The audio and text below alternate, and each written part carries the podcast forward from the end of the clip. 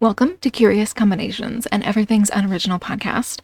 I'm AF Tenneth, and today I'm covering Castlevania Season 2, Episodes 1, 2, and 3. This was a very promising season opening. I am so pleasantly surprised with how much exploration of our villains we got in just these three episodes, and I'm seeing so many tropes here that I really enjoy. And the art is just so damn pretty. I really think I'm going to love this show, and I am hella optimistic right now. So, without wasting any more time, let's jump right into the recap. Our season premiere opens with a flashback. It's January of 1475, and Lisa Tepes is living her very last day of freedom. Now, really, I don't know what the hell is wrong with this woman. For all she's supposed to be far more kind hearted and intelligent than nearly anyone else in her era, I don't see it if I'm being honest. What I see is an exceptionally naive, careless woman making incredibly poor choices. Helping people is great, but hey, when your husband is the all powerful king of the fucking vampires, how about you don't put yourself into the situation of being at the church's mercy with zero way of defending yourself? And if you are going to insist upon living in Christendom, then you've got to keep either your husband or your goddamn son around. It is 1475. Women are still literally property, and you say you're not a witch, but you sure as shit are doing everything that this era considered witchy. So, like, like, for real, no one but priests could even read in this era, and you think you can just swoop in and give the peasants penicillin? It's dumb. She's unbelievably dumb. And more than that, I've got to reiterate that I don't really like this relationship between Lisa and Dracula. Like I've said before, I don't think either one of these people actually loved the other. I've talked about my opinion of Dracula's so called love for her before, but take a moment to reflect upon Lisa's own dialogue in this scene. First, I hate that you're not here every day, but I love that you gave me the knowledge to help people. It's the same as what I said about Dracula. I don't think they actually loved each other. I think they loved what the other could do for them. Lisa loved that Dracula enabled her to live out her hero fantasy. Dracula loved that someone insisted upon offering him kindness and stuck around him even when he didn't deserve and at first pretended that he didn't want it either. That's fun, sure, and can make for a very happy marriage, but I don't think I would call that love. Especially when we get to the second quote that I would like to note. Quote, He's come so far, don't make him do it, don't make him kill you all. And, um, that is also not especially indicative of love to me, if I'm being honest. Listen, if you're the only thing keeping him from massacring the populace, then you're not his love interest, you're his morality chain. Or, even worse, you're his morality pet.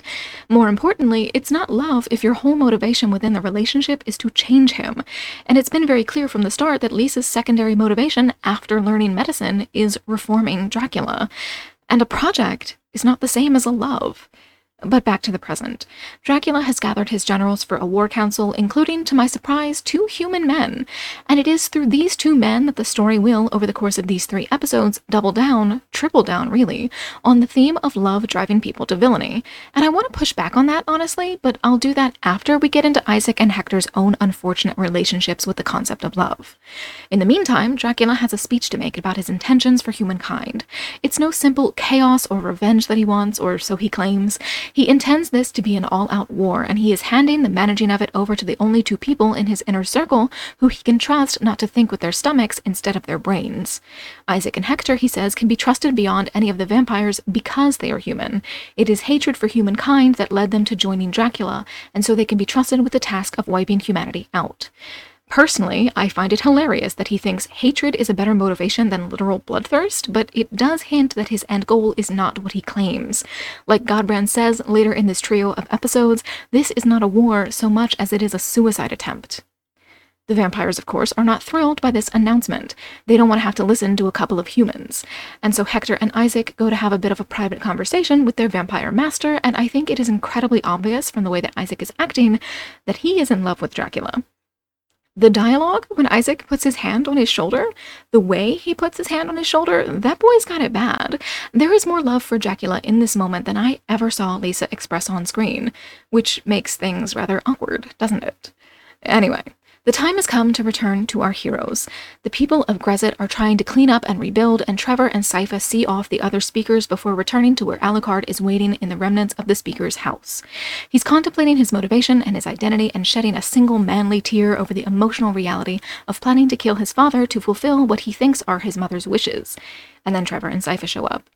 But first, we're back to Dracula's castle. Hector has a horrifying little pet. It's the corpse of a puppy, reanimated with necromancy, and while it's a hint at what I find an incredibly compelling aspect of his character, I cannot pretend that I do not find it horrifying. Like, if you spend so much time fucking around with dead bodies, surely you can learn how to repair skin before you resurrect shit?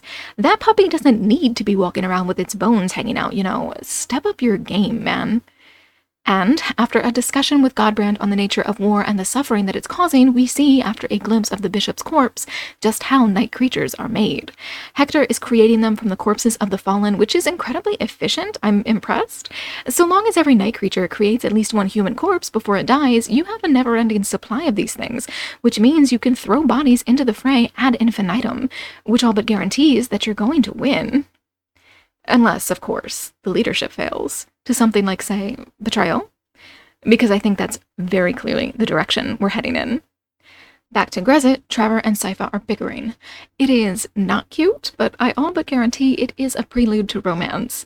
Note, though, that if Trevor and Sypha's bickering is romantic tension, I'd say let's not overlook the equal amount of bicker flirting that is happening between Trevor and Alucard. AO3 certainly will not overlook it. That is for sure. And by the way, I did go and look it up. The most popular ship in this fandom is actually not either Trevor and Alucard or Trevor and Sypha, though the former does slightly beat out the latter for second place. No, the leading ship in this fandom is Alucard, Trevor, and Sypha, and that is how I know I have found my people. Finally, it's a fandom with good taste. But back to the show. Our trio discuss what to do next, and Trevor proposes returning to his ancestral home. Beneath the Belmont Manor is a library with all the collected knowledge of centuries. If it's still there, it is everything that the Belmonts have ever learned and claimed and kept, and surely there will be something there that can help them out. So off they go at sunset. And now the vampires have gathered again. Hector and Isaac are struggling to keep the peace, and Dracula's attempts to shout everyone into submission are not as successful as I'm sure he would have liked. Instead, the thing that gets everyone to finally shut the hell up is the sudden appearance of our obvious spanner in the works. It's a pale, icy blonde vampire whose presence plunges the rest into silence, and she introduces herself as Carmilla. So before we go any further, let's talk a little bit about Carmilla. Carmilla is an 1872 novella by Sheridan Le Fanu, which means that Carmilla predates Dracula by over a quarter century. And Carmilla, for those who somehow do not know, is the progenitor of the lesbian vampire trope.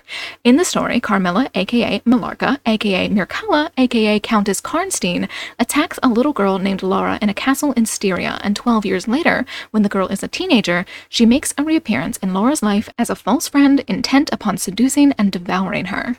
In the end, Carmilla is killed by the men in the story, and Laura never fully recovers from her encounter with lesbianism. Excuse me, vampirism. And if you're currently doubting whether a story from 1872 could actually be overtly sapphic, let me read you a passage. Sometimes, after an hour of apathy, my strange and beautiful companion would take my hand and hold it with a fond pressure, renewed again and again, blushing softly, gazing in my face with languid and burning eyes, and breathing so fast that her dress rose and fell with a tumultuous respiration. It was like the ardor of a lover. It embarrassed me. It was hateful and yet overpowering, and with gloating eyes she drew me to her, and her hot lips traveled along my cheek in kisses, and she would whisper almost in sobs, You are mine, you shall be mine, and you and I are one forever. Lesbians, my friend. We've struck lesbians. Though perhaps not in Castlevania. I suppose we shall see. Regardless, though, of her sexuality, I find myself incredibly refreshed by Carmilla actually having a brain. Between Carmilla and Godbrand, I see a revolt brewing, because these two are asking all the right questions. First, from Carmilla, she wants to know how it was that Lisa could have been burned at the stake by the church in the first place. Or, to put it more frankly, why the fuck was she not turned into a vampire sometime in the 20 years since she met Dracula? Especially considering they ended up having a child. Dracula, of course, doesn't appreciate the question, especially when Carmilla says what we're all thinking and calls Lisa Dracula's human pet. And, like, I get that she's a Starscream here, but, like, come on. She's not wrong. I hope she turns out to be just as much fun as I'm thinking she's going to be, because there's nothing I like more than a competent female villain. But for now, we're back to our heroes. Alucard is recounting the story of how Lisa met Dracula, and I feel bad for him here. As he mentions, his companions do not share, quote, the enormity of what they're doing. Killing Dracula isn't your straightforward black and white endeavor. There are significant shades of gray to this, not solely because Dracula in this show is clearly not intended to be a wholly villainous character. His actions are evil, sure, but his motivation isn't. He is also something of a restraining bolt for vampire society at large. He, as far as I can tell, is the thing allowing human society to exist in the first place. If not for his rule over the other vampires, humanity would have long since been reduced to livestock, as Godbrand wants. And even if absolutely none of the rest of that were true, Dracula is, in this series, a symbol of knowledge. He possesses it, he safeguards it, and it lives on through the Dark Ages thanks to his shepherding. He is the personification of the knowledge he harbors, and to lose him would be to risk losing it, just as losing the Belmonts meant risking the loss of all of their accumulated secrets. Killing him would be like tearing down the Parthenon. Sure, you could do it, but should you? And destroying Dracula's castle? Well, that would be like burning the Library of Alexandria all over again, and let's not have a repeat of that one. I will note, though, an interesting note of dialogue buried in this scene. Alucard explains that Lisa had spurred his father to go out into the world to mingle with humanity, and Sypha describes this as she was turning him which is a very particular word to use in a vampire story, especially immediately after a scene exploring why Lisa herself was not turned into a vampire. But there's no time to dwell upon diction because we have arrived at what Alucard thinks is his father's end goal. Driving humans out of Wallachia is not going to be enough, as Dracula himself will confirm later. But according to Alucard, even wiping our species off the face of the earth won't sate his thirst for vengeance. No, what Dracula wants, according to his son, is to darken the skies themselves, to make sure that the dawn never comes again which none of them seem to realize would spell the end of everything. Unlike what Alucard says about the world going on without humanity, blotting out the sun would, in fact, end life, period. Uh, perhaps there's a magical workaround in the Castlevania universe, but in a realistic world, the end of the sun would mean the end of photosynthesis, which would mean the end of everything save the chemosynthesizers. And unless the vampires intend to survive off of tiny amounts of blood that they can get from shrimp and squat lobsters or whatever, they're not going to enjoy an all dark world as much as they might think. Though after like another billion years of evolution, they might get to see some really cool shit crawl out of the seas? Maybe? What I'm really saying, though, is that this is further evidence to me that the people who love Dracula, Alucard, Hector, and Isaac, cannot see him as clearly as can people like Carmilla and Godbrand. To the former, it seems that Dracula is willing to destroy the world in the name of love. To the latter group, though, it's clear that Dracula is actually on a suicide mission. He is on his way out, and he is just trying to do as much damage as possible before the inevitable final blow comes. And, if I'm being perfectly honest, I suspect Dracula very much hopes that it's going to be Alucard, the last remnant of Lisa in the world, who will wield that sword. And Carmilla, I assume, has been invited as a backup plan. If Alucard cannot bring himself to do it because of love, well, Carmilla would not have such qualms. And neither she nor Godbrand are actually going to let Dracula drive their food source to extinction, nor, as he implies, to drive their own species to extinction too. They're gonna get his ass before it comes to that. But I'm getting way ahead of myself. At the moment, Alucard, Trevor, and Sypha have attracted the attention of a very dinosaurian gaggle of night creatures. It's a lovely moment of the three of them working together, each indulging in their own strengths as they guard each other's backs. And it's quite promising on the team as family front. Found family, true companions, quartet, nakama, whatever you want to call it. That is one of my favorite tropes. And while I'm not yet finding either Sypha or Belmont to be especially interesting characters in their own right, removed from the group, the relationship that is beginning to build between these three is exceptional exceptionally promising to me. True Companions is my catnip, you guys. You do True Companions properly, and you've got me. Throw in undercurrents of poly-romantic tension, and you will never be able to get rid of me. But as the fight ends, one night creature manages to escape, and I assumed that this would present a large problem for our heroes, that the narrative purpose of its survival would be to bring reinforcements. But bless this story for offering up something so much more interesting and less cliche than that. Before we get there, though, we find Isaac flagellating himself into a flashback. The scene tells me literally everything I could possibly ever need to know about him. Isaac is a stray puppy. At the core of his character is a desperation to devote himself to someone. He has a fanatical sense of loyalty and an almost pathological need to love an authority figure, but he also snaps like a twig upon rejection. It's honestly an incredibly frightening scene when he kills the man who abused him in his adolescence.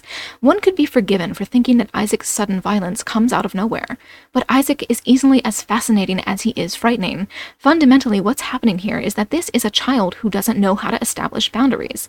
Let us be clear Isaac is clearly a fundamentally submissive, masochistic character. It's not the punishment that makes him turn on the man he loves here. That he's replicating for his own indulgence, even now. What makes him turn on the man is that single line You never use the word love again. That is where Isaac draws his line, because Isaac is being written to parallel Dracula, as is Hector. They are all being written as characters who love incorrectly in some way. Dracula loved a human woman who he did not turn into a vampire. Hector's necromancy is a tool for his love, and Isaac loves through devotion, submission, and acts of service. And when his attempt to love this religious bastard turns into a rejection not just of Isaac, but of the entire concept of love itself, that is when Isaac snaps and it is gorgeous writing. I am unspeakably impressed with this show and the complexity of the themes that the show is deciding to explore. I never expected anything like this when I started watching. I am extraordinarily pleased and surprised. And as Isaac is pulled away from his self inflicted punishment by the arrival of the now dead fleeing night creature, we get even further insight into the way that Isaac sees the world. He muses on the loyalty of the night creature, which was mortally wounded and yet flew all night back to the castle. Isaac relates this to himself, of course, and to his own experience with Dracula, but I fear he's missing the key component of the whole thing. This night creature did not return out of loyalty alone, or at least I don't think that's the most likely explanation. The beast was dying. All its friends and companions and allies were slain. In pain and in fear, it killed itself trying to return to the place where it was born. It wasn't loyalty that motivated it as it died. I think it was existential terror and the looming specter of its own demise. And its choice paid off, because it made it back to Isaac the creature gets to be resurrected, though the process involving a dagger to the exposed heart does look incredibly painful. The rest of the vampires, though, are now back at their bickering. They are fighting over what city to take next. Shall it be Argesh or Braila? Carmilla argues so fervently in favor of Braila that I would say it's clear she has some ulterior motive. As the city is built over running water, I wonder if perhaps she's hoping to trap someone there, or if perhaps there's someone she wants to retrieve from there, or something she wants to retrieve from there, as this Braila conversation is juxtaposed with discussion of Trevor heading toward the Belmont family trove, which Carmilla also suggests that they go after, if only to make sure that Belmont cannot collect anything to use against them. But before any decisions can be made, it's time for episode 3 and a flashback. It's baby Hector, and he is crying over the corpse of a dead dog. I've no idea if it's his dog or if his compassion, even at this young age, extends to all unfortunately killed companion animals. Either way, we find here an interesting tidbit of world building. It would appear that necromancy in this universe is heavily tied to sound. There is a certain tone struck every time Hector performs his death defying magic, and I find that incredibly fascinating. How did he learn this? This? Where did he get the coins that he's using to make this tone? As interesting as I find Isaac, I must say that I find Hector, his motivation, and his backstory even more fascinating, especially when it becomes clear that Carmilla is targeting him as the one she intends to turn against Dracula. But before we move on, I do want to bring up some of the sticky ethics of what's happening here, I suppose. How I feel about this necromancy all comes down to the answers to these few questions. A. What is Hector actually bringing back? Is he magically reanimating the corpse and imbuing it with a semblance of a personality essentially of his own choosing? Is he magically reanimating the corpse and giving it a newly created personality outside of his control or determination? Or is he genuinely resurrecting the dead animal with its personality and memories and faculties intact as they were when it was still alive? B. What quality of unlife can a resurrected companion animal reasonably expect to have? Those we've seen all have pretty horrific injuries. Large swaths of skin and flesh missing, bones exposed, eyes eaten by scavengers. Do they experience any pain from these injuries? And beyond that, do they still need to eat and to void? Can they still form relationships and experience emotions? Because if they're brought back exactly as they were, they will have unlives with as much potential for joy as their original lives.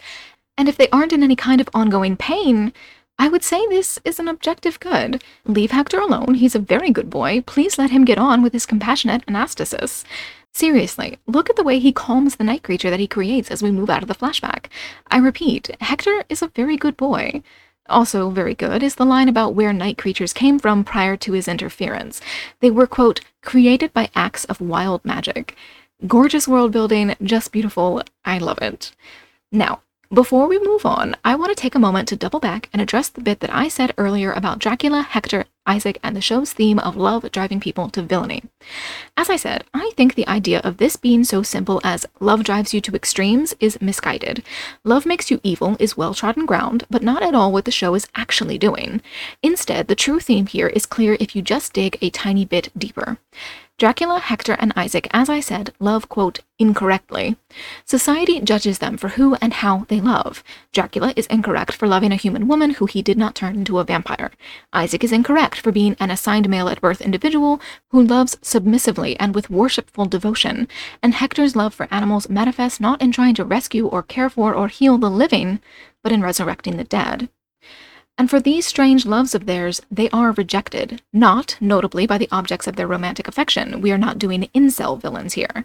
We're doing societal judgment and rejection. We're looking at three men whose harmless love is condemned by society at large. Vampires condemn Dracula for his devotion to a human and for failing to turn her.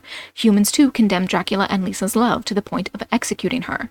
Isaac tried to love someone who not only rejected him, but tried to force him to abandon the concept of love entirely.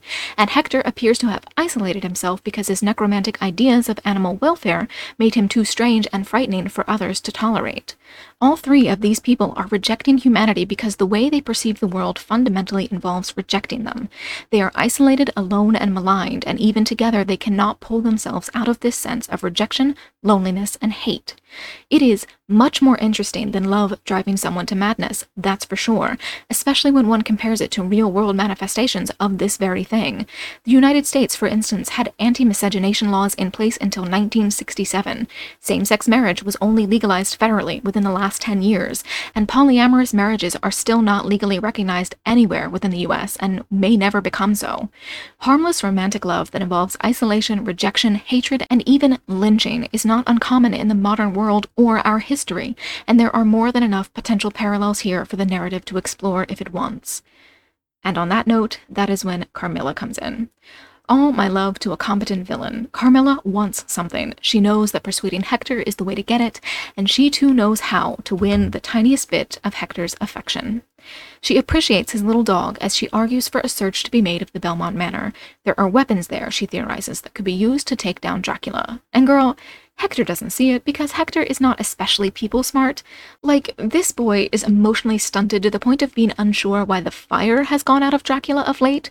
It's not terribly surprising that he doesn't clock Carmilla's motivations here. But to the audience, they should be obvious. Carmilla, I repeat, is playing Starscream and she's good at it. She gets Hector talking about his backstory, gets him waxing poetic on Dracula's need for his help, gets him admitting that Dracula has been slowly changing over the course of the past year, and she leverages all of it to convince him to create a small band of troops to do what she asks of him, and to leave Dracula out of the loop for now. She plays Hector like a fucking fiddle, and it's really delightful. If I weren't 100% diehard for the idea of Carmilla being exclusively sapphic, I'd probably ship them. Not as like a forever thing, sure, but definitely for like a tryst or two. But back to our heroes. They are closing in on Belmont's childhood home, or rather what is left of it, and by the gods, the art is just so gorgeous. It reminds me, a lot of this show actually reminds me, oddly, of Dragon Age Origins, so perhaps my love for the settings here are coasting a bit on my infinite affection for Origins and Awakening, but whether it's borrowed appreciation or not, I think so much of this show is just utterly breathtaking. I have to say it again, I really am incredibly impressed by so much of this show. It is just knocking it out of the park all around.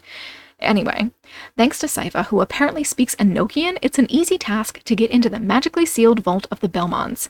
And before we move into that section of the plot, let's pause to talk a moment about Enochian, shall we? Most people who enjoy fantasy, horror, or the occult in general will probably have heard of Enochian before. Of particular pop cultural prominence, I think, is the language's use in Supernatural, where it was the language of heaven and the host. And in our modern culture, Enochian is treated as belonging in the same basket as Hebrew or Latin. It's thought of as ancient and inherently religious. But it's absolutely fucking not. Enochian is a fucking conlang, you guys. It was entirely made up in the year 1583 or so by John Dee and Edward Kelley, two Renaissance alchemists who claimed that they received the language from angels and used it to practice magic. So when the show implies that Enochian is the ancient magical language that generations of the Belmonts used to protect their knowledge until Trevor gets there in 1475, well, the Lang literally wasn't conned until over a hundred years after this show takes place, so I just find this to be a terribly, terribly amusing choice. Like, Enochian is always hilarious to me. I sincerely hope that in another 500 years, fake witches and wizards and shit will be running around pretending to cast spells and commune with deities in Klingon and Dothraki. Moving on from that, though, we find our trio of heroes descending into a library that puts even Wan Shi Tong's to shame. Truly, only Hermaeus Mora could do better than this shit. If I ever set foot in that place, I would literally never leave. Like, Alucard can be as salty and dismissive as he likes, I would fucking live and die happy in this dusty ass treasure trove. Like, I joked about Lisa marrying Dracula for his castle's library meets laboratory setup, but I think this might be an even better deal. But back to the castle in question. Godbrand and Dracula have a confrontation, and Godbrand, much though I cannot stand him, entirely has the right of this. He knows good and goddamn well that Dracula's plan doesn't add up. If they kill all of the humans, after all, what will they eat? And when Dracula says that Godbrand and the other vampires will be, quote, taken care of after the humans are killed, well, it's clearly a euphemism and not one standing in for fed. But as impressed and pleased as I am with Godbrand's ability to see what's really happening here, I am even more impressed and pleased with Graham McTavish's voice acting. Richard Armitage should be taking notes. Armitage's performance feels so lifeless so often, but McTavish is embodying his character and truly selling the moment. It is phenomenal acting, and I find myself desperately wishing that our hero's voice could embody his character even half so well. As it does not, though, well, I suppose I'll just have to sit back and enjoy McTavish. And the next scene, Godbrand gets shitty with Carmilla, and so she decides to hand him his entire ass and to offer us a glimpse of her backstory.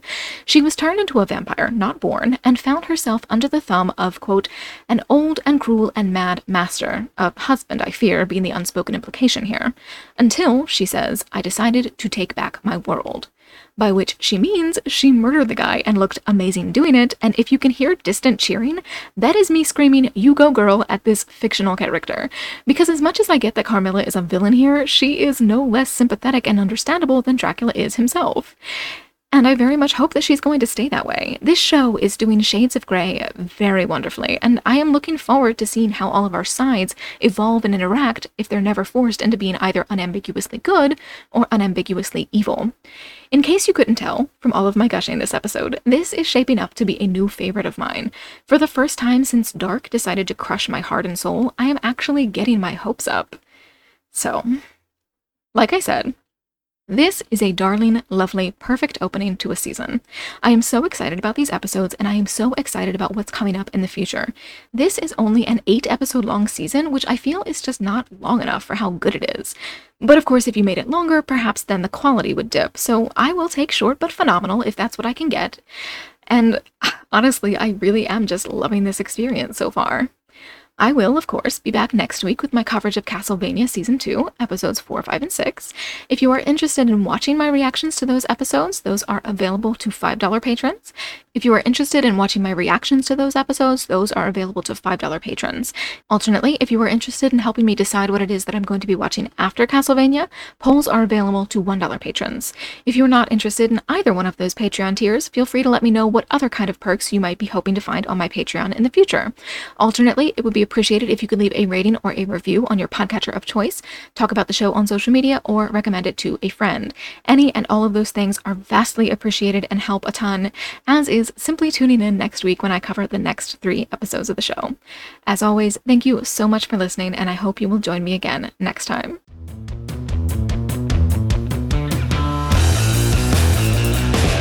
It is everything that the Belmonts have ever learned and claimed and kelped. Kelped? Really? Kelped?